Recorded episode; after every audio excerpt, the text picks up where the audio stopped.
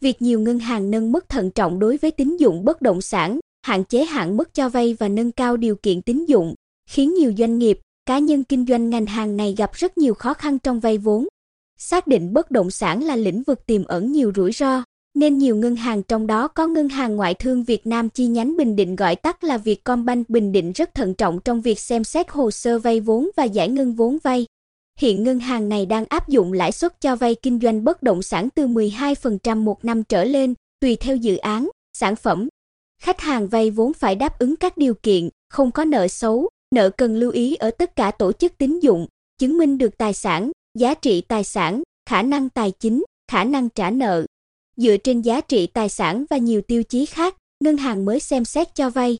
Ông Nguyễn Văn Thúy, giám đốc Vietcombank Bình Định, cho hay, chúng tôi chủ yếu hướng tín dụng vào các lĩnh vực ưu tiên theo chủ trương của chính phủ, cho vay phục vụ sản xuất kinh doanh, tín dụng phục vụ đời sống, tiêu dùng của người dân và doanh nghiệp với lãi suất hợp lý.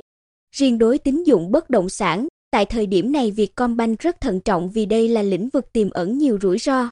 Thời gian gần đây, có một số doanh nghiệp đề nghị vay vốn kinh doanh bất động sản, nhưng xét thấy khách hàng chưa đáp ứng đủ điều kiện về pháp lý, nên ngân hàng không thể giải quyết. Trong khi đó, ông Lê Vũ Cảnh, Phó Giám đốc Ngân hàng Thương mại Cổ phần Sài Gòn Thương tín chi nhánh Bình Định cho biết, vì hạn mức tín dụng hạn hẹp, nên ngân hàng không đáp ứng nhu cầu vay vốn của khách hàng để kinh doanh bất động sản. Ngược lại, Ngân hàng Thương mại Cổ phần Đầu tư và Phát triển Việt Nam chi nhánh Bình Định gọi tắt là BIDV Bình Định và BIDV Phú Tài vẫn cung ứng vốn ổn định vào lĩnh vực bất động sản, nhưng hướng đến nhóm khách hàng là doanh nghiệp có uy tín cao, đang thực hiện các dự án đầu tư tại khu kinh tế, dự án nhà ở xã hội đảm bảo điều kiện về pháp lý, có phương án vay vốn và hoàn trả vốn vay khả thi. Còn Ngân hàng Thương mại Cổ phần Kỹ thương Việt Nam chi nhánh Bình Định, Ngân hàng Thương mại Cổ phần Phát triển Thành phố Hồ Chí Minh chi nhánh Bình Định, Ngân hàng Thương mại Cổ phần Bắc Á chi nhánh Bình Định chủ yếu chỉ cho khách hàng là cá nhân vay mua nhà ở nhưng mức tín dụng cho nghiệp vụ này không nhiều. Ông Lê Thanh Phượng, Giám đốc Ngân hàng Thương mại Cổ phần Bắc Á, chi nhánh Bình Định cho biết, phần lớn dự án bất động sản có quy mô lớn đều được doanh nghiệp vay vốn ở nơi đặt hội sở chính. Còn tại Bình Định, khách hàng chủ yếu là cá nhân đến vay vốn mua nhà ở, nhưng cũng rất ít khách hàng đáp ứng được yêu cầu.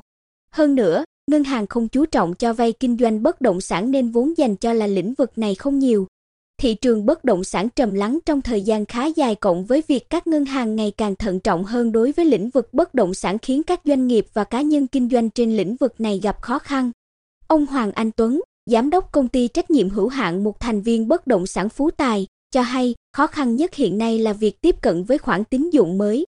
Chúng tôi không sợ lãi suất vay dù đang có xu hướng tăng trên dưới 13% một năm, nhưng do các ngân hàng hạn chế hạn mức tín dụng, đồng thời nâng cao tiêu chuẩn tín dụng, nên cả chủ đầu tư dự án và khách hàng gặp khó khăn trong vay vốn. Từ quý tư năm 2022 đến nay, hoạt động kinh doanh bất động sản đã ngừng trệ, dù công ty hỗ trợ lãi suất cho khách hàng vay vốn mua nhà ở, nhưng vẫn không bán được sản phẩm. Hiện trường hợp của công ty trách nhiệm hữu hạn một thành viên bất động sản Phú Tài không phải là hiếm.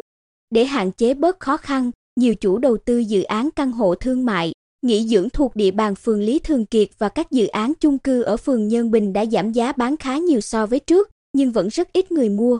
Không chỉ căn hộ, dòng sản phẩm thấp tầng cũng nằm trong tình cảnh tương tự.